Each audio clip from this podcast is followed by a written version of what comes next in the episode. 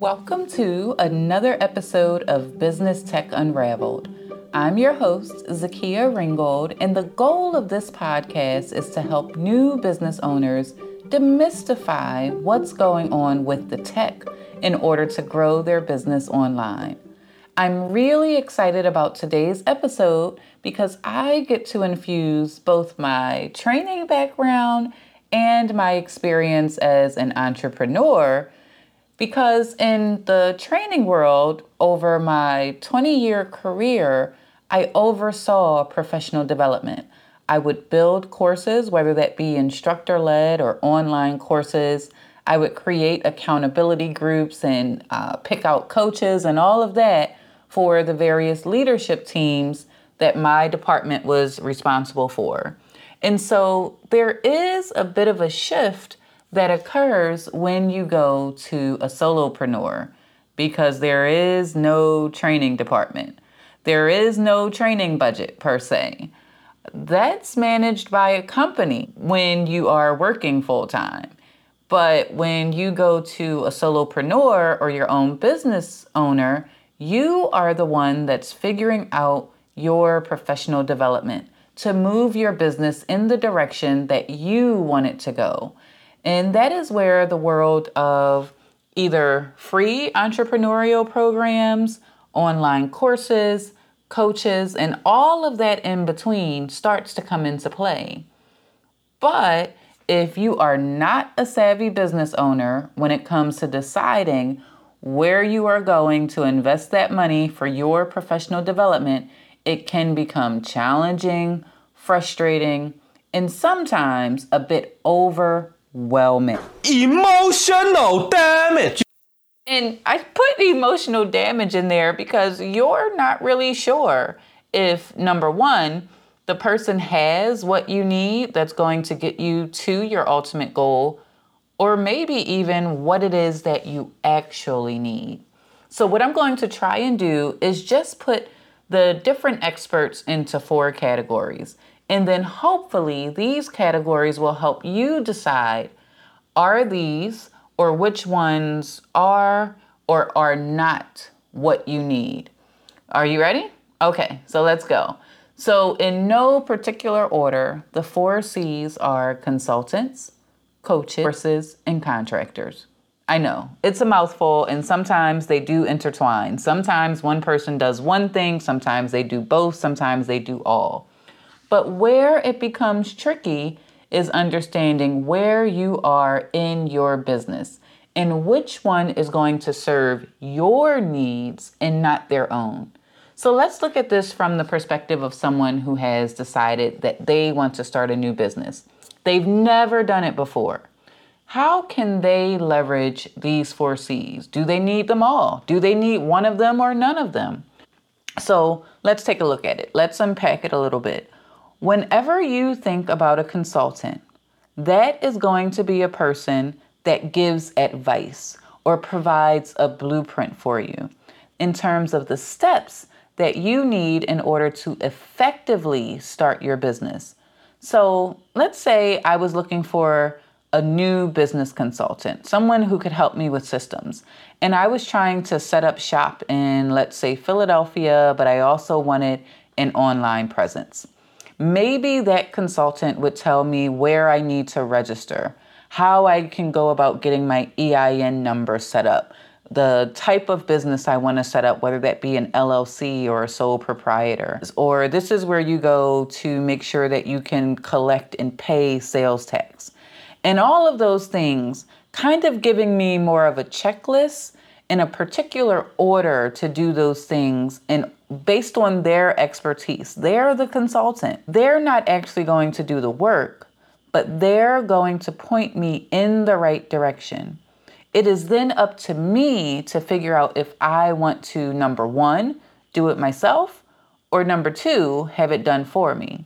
And if I decide to go the DIY route, Let's say a part of that consultant saying to me is you need to establish an online presence in order for you to start marketing and promoting your products and services. Well, the first thing that comes to mind is do I know how to set up that online presence or what are those components that I'm going to need? So they may be able to tell me, hey, you need a website, you need social media, you need email management, a client relationship management system, a way of invoicing, contracting, proposals, project management solutions. They may be my systems consultant to be able to tell me which types of systems I should consider as a small business owner. So once they have given me that blueprint, it's up to me to figure out how to fill that blueprint in. And this is where course, coach, or contractor comes into play. Now, deciding on a course or a contractor is probably going to be dependent on your budget and your time. So, if you are doing this on the side and you have some money that you can allocate to pay someone to do it for you, or do you actually have a really great last quarter, right? So now you have some money to allocate for someone to be able to do the heavy lifting. You don't have the time, but you have the money to pay someone. Um, so that's where a contractor would come in. You could pay someone to do the things that that consultant has laid out for you. Conversely, you may need to learn how to do it yourself. Maybe you don't have the extra money to be able to pay someone to do it full time. And that is where a course comes in. But I want to make a very clear distinction between a course and a coach because what I'm seeing in the online space is very, very troubling. Bruh. very troubling. A course is designed for you to be able to change a knowledge, skill, or behavior. It's very frustrating, disheartening, and any other negative word that you can think of when I am seeing courses and challenges that are just vaguely veiled as coaching programs because in that space, it's all about mindset, mindset, mindset, and no real knowledge transfer, which is the purpose of a course. A course is designed in order to teach you something in order to change your knowledge, your skill, or give you an ability or change your behavior towards something. And what I'm finding is master classes, challenges, and they're promising that you're going to be able to do something at the end, but there is no actual transformation happening in those coaching programs that are being called courses. The distinction between a course and a coach is that a coach is really meant to pull something out of you that already exists. And so it is up to you to identify based on the objectives that you have and what they say is going to be taught and how it's going to be taught. Is it actually going to give you the knowledge that you need if you're searching for a course to move forward? So remember, when you are looking at a course versus a coaching program, a course should be teaching you a new piece of knowledge, a new skill, or an ability. So if you are someone where your consultant has said, hey, you're going to have to build a website, you want to look for a course that teaches you how to build the website, not why you should change your mindset on building a website. Because at the end of the day, you're not going to have a finished product. And a coach, conversely, if you want to think about, um, let me see, what's the best way? A football team the coach does not get out there on the field and throw the ball or catch the ball or make the tackles. They are coaching their players. They are helping them to get past roadblocks. They see things that the individual players can't see so that they can perform at their highest potential. And sometimes you absolutely need a coach. You may have those mindset blocks around finances when you're trying to price your products and your services or to go into a new product line or a new service line.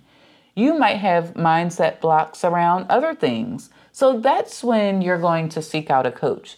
But I want you to be aware that you're not going to be able to necessarily have the skill set to do a technical thing if you don't already internally have it using a coach, right? And the last C is that contractor. And let's say, for example, uh, or no, I will give you a very clear example here. In the movie Set It Off, there was a guy, I, I think he was the boss for the cleaning folks, and he said, Young lady, there are three people in this world I don't mess with the I, the R, and the S. So, as a business owner, one thing that we have to do is pay our taxes. I would not try to go to a course or a coach and learn how to do QuickBooks or get my mindset right around filing taxes to make sure I do my Schedule C's correctly and all. No! I am going to go to an expert in terms of an accountant or a certified financial planner for any kind of retirement stuff so that I know that the information and the things are done appropriately. So, a contractor is that person that is going to roll up their sleeves and do it for you. So, I'm hoping that as you listen to this podcast, you find out what is your very next step that you need in your business. If you don't know, seek out a consultant to help you figure out what is that blueprint. And they should have some success in that area that they are attempting to consult you with. If you figure out that it's a technical skill, that you actually have the time and the interest to be able to learn how to do it yourself and apply it, seek out a course so that you know the skills and you're able to get the things that you need done for yourself. And if you're someone that's struggling with roadblocks or you're just not sure, like you know what the next step is, but for whatever reason you can't take it, it's not a knowledge gap, but there's something else holding you back from moving forward. Then you want to consider a coach. And then if you're like me and you know your limits, and your ability or the time that you have, and it just won't get done unless you outsource it, and that's just something that you're not interested in doing, that's when you want to hire a contractor. So even your administrative things, right? If if it takes you 2 hours to create a flyer and you want to think about what is your hourly rate if you're working in an hourly rate, can you pay someone to do that because they can knock it out in five or 10 minutes because that's their skill set? They just absolutely love it. That's when you might want to use a contractor. But it's also very, very important to be able to take action on any of those. So if you work with a consultant and you don't follow through, guess what? It is not on that consultant that you didn't get the results. If you take a course and you don't actually apply the information and do the things that are within that course, it's not on that instructor for you not getting those results. It's on you. Same thing for the coach and contract. You can hold them accountable only if you do your part. I'm going to take that back. With a contractor, you can absolutely hold them accountable because you have paid them for a service or a product or a deliverable. And then when you are seeking out the right coach or consultant, make sure that you take a look at their testimonials, but not just the ones that they publish on their website. Seek out referrals from people who have gone through whatever it is that they offer and that they're promising you'll be able to do after engaging with them. Ask them for referrals so that it's someone that you can actually speak to. And then the last thing is just to make sure that you are comfortable, right? You want to make sure that you're comfortable with whoever you work with. Don't feel like you're behind the eight ball or like you were pressured into anything. And most importantly, give yourself a little grace. Something I always used to remind my students in Live Soap School is never compare your chapter one to someone else's chapter 10, right? You don't know when you're coming into someone else's story, and comparison is the biggest trap for small business owners.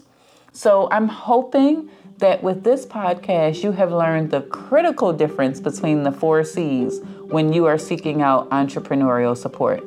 That's courses, coaches, consultants, and contractors. I'm Zakia Ringgold of Business Tech Unraveled, and I'll talk to you next time.